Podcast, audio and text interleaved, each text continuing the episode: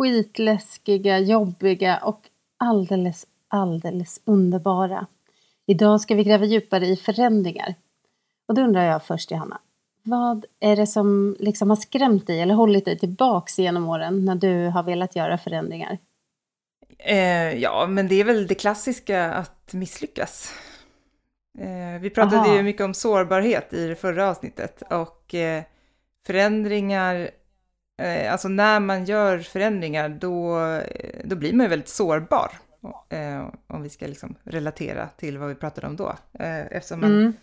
man blottar sig ju på något sätt och lägger en massa saker liksom i vågskålen som man kan förlora. Eh, och det är ju jobbigt om man gör det, så det är väl det som är, tycker jag, det läskiga med att göra förändringar.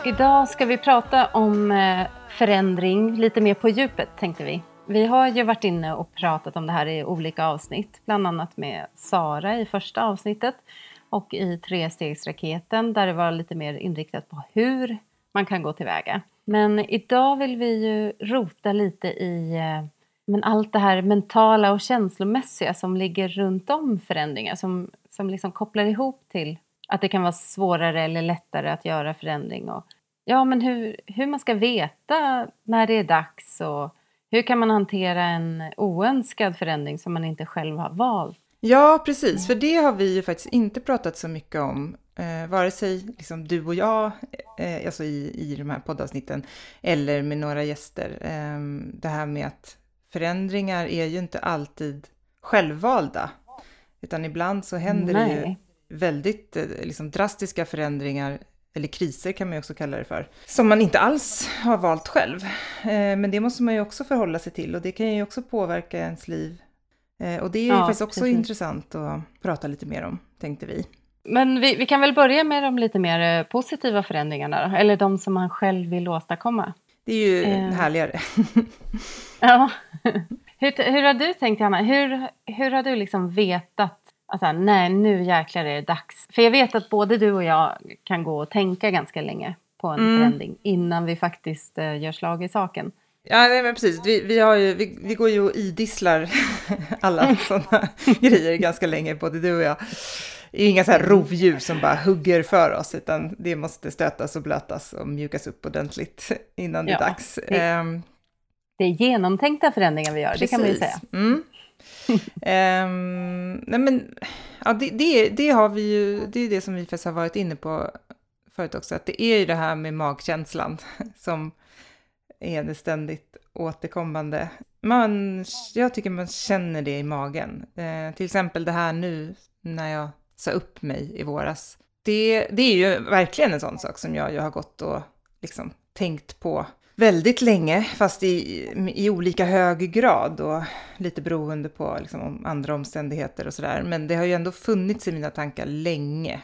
Och så har det väl ja, successivt väckt sig starkare och sen till slut så bara, då kommer jag verkligen fram till den här punkten att nu går det inte längre. Det, är liksom, det finns inget annat att göra. Sen mm. så kanske det går åt skogen, men då, det är liksom, jag kan inte göra något annat. Det var ju väldigt tydligt. Man känner liksom när man ska göra någonting och det är ju också då man verkligen kan börja tänka åt det hållet. Du då? Hur tänker du? Det finns ju två vägar till förändring. Det ena är ju att man verkligen vill ifrån någonting. Och det andra är att man vill till någonting. Och ibland är det ju lite av, av båda. Men, men jag känner ju ofta igen det på pirret. Alltså, det, ja, men det är det som du kallar magkänslan. Men när tanken får att pirra lite och jag känner den här eh, förväntan.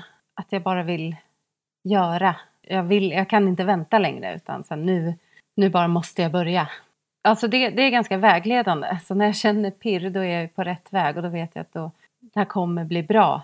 Även om det kanske inte blir exakt som jag har tänkt eller vill och sådär. Men, men det är en positiv magkänsla. Men sen finns ju också den där andra delen då där det mer handlar om att nu kan jag inte fortsätta på det här sättet en sekund till. Och där, där känner man ju också att nu är det nog. Eh, och det är då man liksom mer tvingas till, eller sådär, att, ja som du säger, det finns inget val, det här bara måste mm. göras. Så jag tycker att det, det är två olika vägar och signaler till förändring som, mm. som jag har känt av. Liksom. I det första scenariot när det är någonting som man eh, alltså, vill till, då, då är väl det mer av slutmålet. Liksom. Att då när man, mm. när man tar det steget, då, då, då, är man, liksom, då är man där i det man vill ha. Medan när det är det andra scenariot där man känner att man bara måste bort från någonting, då är det ju snarare liksom det första steget på förändringsresan. Men det är kanske det som är nödvändigt för att man ska liksom kunna hamna i den här mer positiva förändringen. Låta det andra blomma sen. Mm, ja, precis. liksom. Men det, det, kan vara svårt när det är mitt i, mitt i en tuff vardag eller jo, det, en situation man inte mår bra i. Nej, precis. Och det är det jag tror också att, och, och, ja, det är också sånt som vi har pratat om förut lite, att man, man måste ju liksom frigöra den här mentala styrkan och energin för att orka påbörja ett förändringsarbete. Mm. Och det var det som det handlade om väldigt mycket för mig. Eh, ju, att dels att frigöra tid, men att också på olika sätt jobba för att, att må bättre mentalt, att ta mig ur min eh, halvdepression eller vad man ska kalla det för. Ja. Eh, så att jag tror att man måste liksom hamna på en viss nivå av mental energi för att man ska orka, för det är ju, det är ju jobbigt och det, är liksom, det kräver väldigt mycket tankemöda att påbörja ett stort liksom, förändringsarbete. Ja, det gör det. det. Och det kräver drivkraft. Utan vi har ju pratat om det, att förändring är inte lätt. Eh, bara för att det är något härligt man vill till så kan det vara många hinder på vägen att övervinna. Och det kräver ju sin energi och drivkraft. Börjar man då från en väldigt låg nivå där man mår dåligt och kanske tvivlar mm. på sig själv och sin förmåga eller är deprimerad så där, då, mm. då, eh, då, blir det ju nästan oöverstigligt. Det tycker jag väl är det, det viktigaste tror jag. Då tror jag man måste börja med att se till att på något sätt liksom jobba upp sin mentala energi så att man orkar börja ta tag i det. Ja, för då, där kommer man ju lite tillbaks till eh, att rota i sig själv och för att det är också det här att veta vad det är man vill, men vad är det jag mår bra av? Så det är en väldigt bra början att försöka hitta det. Vad behöver du ha för att då bygga kraft och energi så, så behöver du liksom få in mer av de komponenterna. Och du gjorde ju verkligen det. Dels behövde ju du du behövde ju få loss tid. Och sen så också att du tog in kontakten med djur mm. i din befintliga vardag. Det är ju också en, eh, ja, en insats som man måste göra.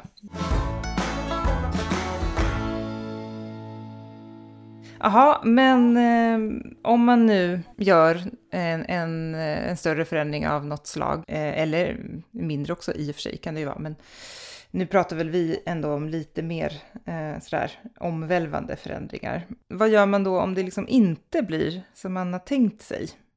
För det är ju såklart, det är där man är mm. rädd för att hamna. Ja, då får man sitta i skamvrån. Med en skämskudde och en dumstrut. Mm, och så får man rulla sig i, i kära och hoppa i någon sån här hög med hönsfjädrar också. Men vi pratade lite om det med, i avsnittet med Sara, vårt allra första avsnitt då. Att det är ju ganska, alltså det mesta är ju faktiskt reversibelt, eller man ska säga. Det, eh, Vilket fint om någonting, ord! Ja, visst, visst låter jag smart? Ja, verkligen. jag måste gå och slå upp det. Nej, men det, det, går ju liksom att göra om eller ändra sig. Och en del beslut går ju att backa helt och hållet. Eller att du säger upp dig från ett jobb så kan du förmodligen hitta ett annat om det inte funkar. Framförallt, det är ju det är dumt att låta en sån eh, tanke stoppa ett helt förlopp av förändring som man kanske behöver. Att ja, det kan bli fel. Men då blir det någonting annat istället. Precis. Och det, jag, tror, jag, ja. nej, men jag tror att, att, eh, om man tänker att livet lite mer är en process och ett pågående projekt snarare än definitiva milstolpar hela tiden så blir det lite lättare att tänka så. Det här är ett steg i en utveckling och just det här steget kanske inte blev precis rätt eller som jag hade tänkt. Så här, men, men det leder till nästa steg. Man har en riktning och sen kan ju stegen liksom fara ut lite åt sidan ibland och sådär. Men har man den där liksom riktningen med ja, men de här delarna är viktiga för mig och det här är ungefär det jag skulle vilja uppnå så tror jag att även om man gör några snedsteg så, så kan man liksom hitta tillbaka. Man ångrar inte det man gör, bara det man inte gör. Ja. Det är ju faktiskt sant. Därför alla klyschor är ju klyschor av en anledning. Det beror ju också mycket på hur liksom, omständigheterna runt omkring en ser ut. Alltså jag tänker på så här, dig och mig. Du, du bor själv och du har inga barn eh, och sådär. Och jag eh, har liksom man och barn. Och det är klart att det är ju betydligt svårare att, att liksom, eh, ta de där stegen när man har folk runt omkring sig som liksom allra högsta grad blir påverkade av det man gör. Det, det är ju svårare eh, när, när man har liksom en, en familj. Nej, så och sen samtidigt så är det ju så att det är många familjer som flyttar och eh, kastar loss och gör något helt annat ett år. Och, och det behöver inte bli kaos bara för att det inte blev helt rätt. Nej, det heller. precis. Nej det kan ju bli någonting positivt för hela familjen. Att man faktiskt, eh, vad ska man säga, att, att man eh, gör någonting tillsammans och sen så blev det tokigt, men då kan man prata om det och lära sig ihop. Absolut.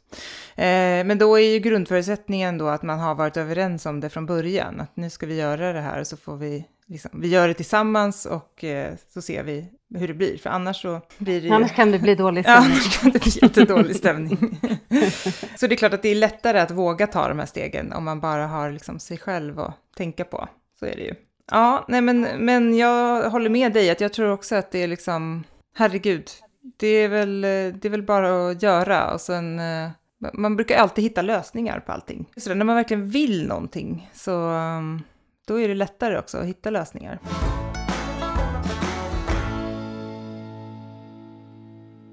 Men känner du så här nu när du har, eh, eller du har gjort liksom gradvisa förändringar under ett års tid ungefär. Känner du att det har förändrat din, din syn och inställning till att göra förändringar? Det tycker jag nog att det har faktiskt. Um... Hur då? Nej men, jag kan väl känna att jag borde ha, alltså det här med att följa magkänslan, att jag borde ha gjort det tidigare. Alltså, och att nu mm. i framtiden så tror jag att jag kommer att, eh, att lyssna mer på den och följa den tidigare än, än vad jag gjorde den här gången. Så det tycker jag att jag har lärt mig. Att jag har lärt mig att förändringar inte är så farligt. som jag trodde. Ja. Du har blivit modigare alltså? Mm, jag tycker nog det faktiskt. Ja. Eller dumdristigare, jag vet inte. Men... Ja, ja, men så känner jag också. att Det ena ger det andra. Liksom, mod föder mod. När man gör någonting så inser man så att oj, ja, men jag, jag dog ingen, inte, ingen exploderade och, och liksom, världen fortsätter ganska oförändrad. Mm. ja. Och till och med så när det har blivit tokigt. Så, ja. ja, precis. Det har inte heller lett till någon liksom, jättekatastrof. Nej. Nej. men, och det tror jag ju är ju för, just för när man är liksom grundad i sitt beslut, sådär, att man vet, man känner i magen att det här var ju det jag ville och då har man nog lättare att acceptera också om, om det händer skitgrejer längs vägen. Liksom. Mm. Eh, för, för det är så här, ja men liksom, jag hade inte kunnat göra något annat och det, det var så här jag skulle göra och sen då får man köpa liksom. Det var liksom tidigare var det en stor grej för mig där, men tänk om jag ångrar mig. Mm. Men sen att, att liksom landa lite i den tanken att ja, men just här och nu så är det rätt beslut. Med det jag vet idag och med hur det ser ut så är det rätt beslut. Sen kanske saker och ting förändras eh, så att det ser annorlunda ut om ett halvår. Men då, det, den informationen har jag ju inte nu. Att ångra beslut, det gör man ju när man har ny information kanske. Och när jag, när jag började tänka så så tycker jag, alltså med mm. alla möjliga beslut så har det blivit mycket lättare. Mm. Ja, jag kanske kommer att ångra mig, men... I alla fall jag går inte att älta på samma sätt när jag har liksom aktivt vågat göra någonting och sen har det blivit fel. Det är klart att det kan vara jobbigt också ett tag, men nej, det känns liksom inte lika hårt.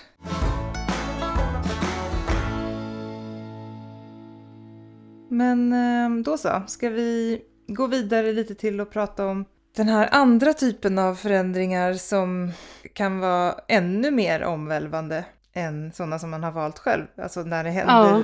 oönskade och oförutsedda saker som, som blir till jättestora förändringar men som man inte alls liksom har planerat eller önskat själv. Dels är det ingenting du har valt själv eller jobbat för eller eh, och som du säger att man inte har planerat, alltså man är inte förberedd. Eh, och det kan ju vara så att, att någon nära faktiskt dör eller att det sker en olycka som får väldigt stora jobbiga konsekvenser. Mm. Eller det här att vi alla väl har varit med om att bli dumpad eller göra slut. Precis, det finns ju en massa sådana eh, delar som, som inte är så lustfyllda. Vi har ju varit med om det. Ja, precis. Men ja, vår mamma blev ju, hon fick ju cancer och eh, var sjuk i uh, ungefär två, två, tre år var det väl. Och sen eh, så dog hon ju faktiskt. Ehm, och det var ju ganska länge sedan nu. Ja, 19 år är det ju precis nu i dagarna. Det var ju verkligen för båda oss en extremt drastisk förändring. Med henne så var det ju också så att, att hon var ju väldigt ung så att det var ju, och hade aldrig varit sjuklig på något sätt liksom innan. Så att det fanns ju verkligen inte alls i, i vår fantasivärld ens liksom, att något sånt skulle kunna hända. Det var ju snarare så att att jag tror vi båda tänkte att hon skulle finnas med oss i väldigt, väldigt många år eftersom hon var så pass ung när hon fick oss också. Men eh, nej, för där var det ju också, det var ju precis när vi också gick från ja, hemma, lite det här med tryggheten i familjen till att vi skulle precis bli vuxna och stå på egna ben och då hände det här också. Mm. Precis i, det, ja. I den förändringsprocessen. Ja, Vilket precis. gjorde att det blev ju det blev en ganska abrupt start i vuxenlivet för oss båda. Mm. Ja, jag var ju 24 och du var 21 när hon dog. Så det var ju verkligen precis i det skedet när vi båda liksom höll på att frigöra oss på riktigt. Eller vad man ska säga. Från att klara oss själva liksom. Ja, det var ju väldigt tufft. Eh, och det jag kan känna, alltså från hela den tiden är att eh, det satt så hårt inne i mig, alltså den här förnekelsen. Att eh, mm. det tog så himla lång tid innan det liksom sjönk in hos mig vad som höll på att hända. Eh, det var ju i princip inte förrän hon nästan, när det bara var några veckor kvar, som, som jag på riktigt mm. fattade att liksom, det här kommer ju inte att gå. Liksom, hon kommer, hon kommer dö. Acceptans är liksom en viktig del för att hantera det. Just med de här oönskade eller eh, plötsliga chockartade förändringarna så är det såklart en fas först där, där det bara är kaos och eh, liksom innan man har hunnit bringa ordning i någonting och kanske då särskilt när man är ändå så pass oerfaren som, som vi var då. Även sådär när det händer någonting utom ens kontroll så tror jag att det är viktigt att liksom hitta en acceptans för att okej, okay, så här är det nu. Mm. Hur tar jag mig vidare för det? Och det kan ju ta jättelång tid och det kan ta kortare tid. Och jag vet att, jag tror säkert både du och jag, men i alla fall jag hade ju under några år efteråt sådär, gud vad orättvist att det här hände henne och att, det, liksom, att vi förlorade vår mamma. Hon som levde så sunt och liksom, varför blev hon sjuk? Att man fastnar lite i det. Vad ska man säga? Inte en offerroll men men att man liksom går och ältar varför, hur kunde det här hända och tänk mm. om det inte hade varit så. Och så går man liksom hela tiden och tänker på vad, vad kunde ha varit. Ja. Och det är ju en naturlig del såklart. Ja, men jag tror att det är viktigt, det är det. för att komma vidare så är det viktigt att, att liksom, ja så här, så här blev det. Mm. Och vad gör vi nu med det här utgångsläget? Men, och det är ju otroligt svårt att hitta fram till någon slags acceptans när något sånt händer.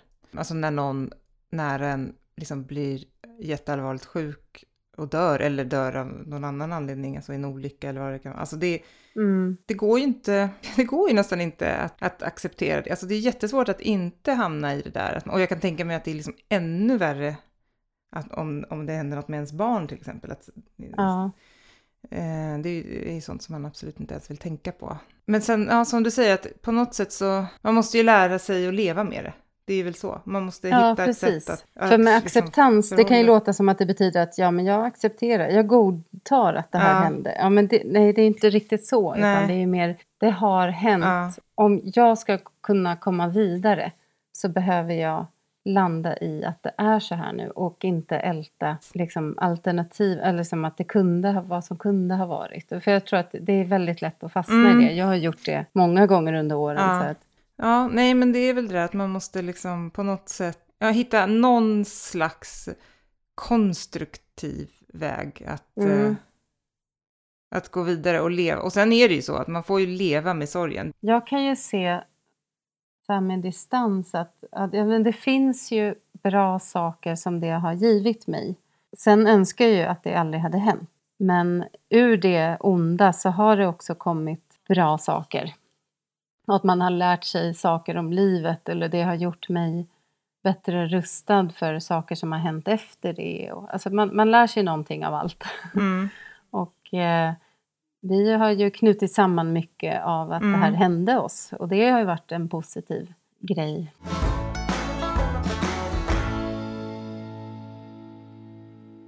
Nej men och sen de här liksom andra förändringarna med, säg att man får sparken eller att någon gör slut. Alltså, det, det finns ju alltid en process där man behöver få vara ledsen och få vara förbannad och svära och älta och tycka synd om sig själv. Liksom.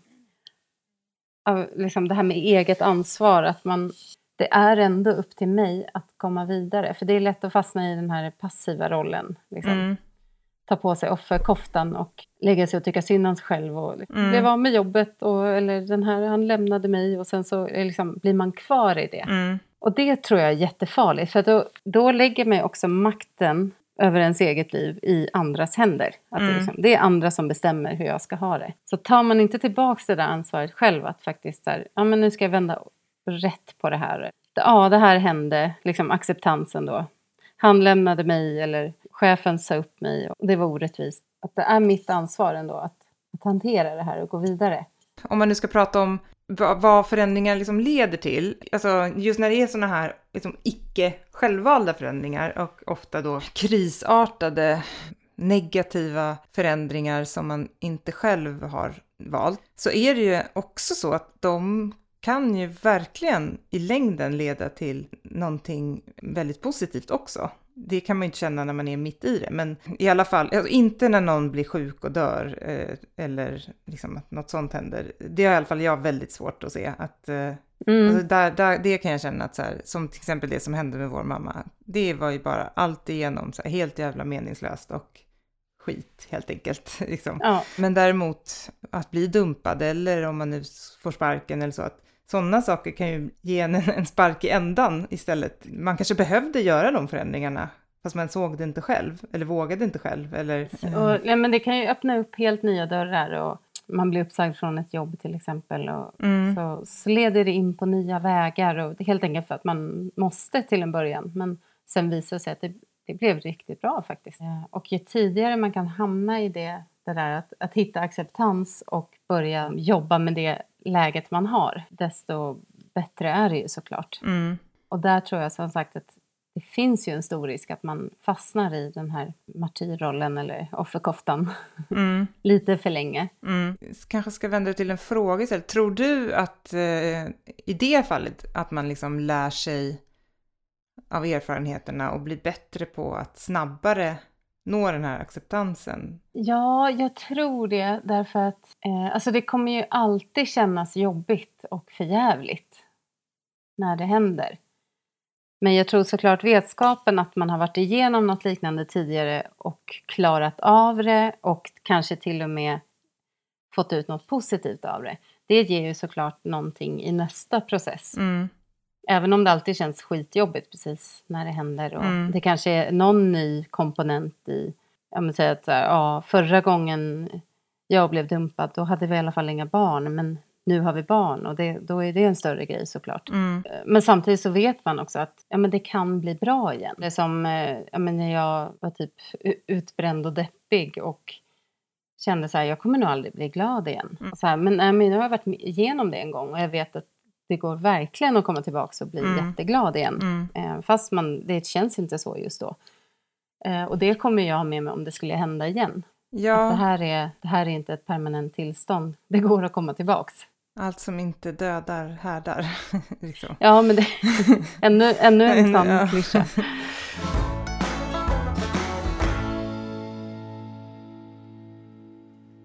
Ja, då ska vi känna oss lite nöjda för idag, eller har vi något mer vi vill? Jag skulle vilja höra lite vad, vad ni som lyssnar tänker och, och bara spontant associera till det vi har pratat om idag. Vi har ju faktiskt adderat en, eh, en ny del till podden här. Ja, lite mer eh, interaktivitet tänkte vi. Och vi tycker det passar så bra med dagens tema för att eh, det vore så otroligt intressant att höra dels här, vad, vad du som lyssnar, eh, liksom, vad väcks för tankar hos dig när du eh, hör oss prata om förändring. Eh, vad går du själv och funderar på? Eller tycker att eh, äh, det där stämmer inte alls? Eh, nu finns det faktiskt ett forum för att men, dryfta dels eh, innehållet i olika avsnitt men också sådär kanske få lite råd och inspiration och pepp liksom, i sin egen resa. Ja, och liksom, att man kan dela varandra. Precis, exakt. Att, att uh, ni som lyssnar kan kommunicera med varandra också, inte liksom bara med oss. För vi har ju fått faktiskt en hel del respons och kommentarer och reflektioner och så på de sakerna som vi har pratat om hittills i de olika avsnitten. Och det är ju superkul, verkligen. Och vi har ju fått jättemycket liksom, nya tankar av det också. Och då känner vi att det, ja, det finns säkert många som vill prata med varandra också om de här sakerna. Ja, och som kan hjälpa varandra. Mm. Och sådär, allt från tips på utbildningar eller åh, jag skulle vilja hitta någon att prata om det här med i, på min ort. Eh, så, så kan man eh, ja, kanske hitta en plats för det i den här gruppen. Och då kan ni söka på Facebook så heter gruppen Bortom ekorrhjulet När, var, hur. Gå gärna in och, eh, och bli medlem där. Ja, gör det. Det, det vore jättekul. Så kommer det vara Ja, det kommer vara en grupp där, en sluten grupp såklart, där vi kan diskutera i lugn och ro utan att utomstående ser mm. vad vi pratar om. Mycket exklusiv kommer den vara. ja. ja, så det vill vi puffa för. Ja, vad kul. Ja, men då så. Då, då säger vi tack för idag. Ja, det gör vi. Verkligen. Så är vi tillbaka igen då, om två veckor. Vi måste credda Sven också. Sven Karlsson och eh, Epidemic Sound ska ju ha sin absolut eh, väldigt välförtjänta cred för vår älskade poddmusik. Vi hörs igen om två veckor. Hej då! Hej då!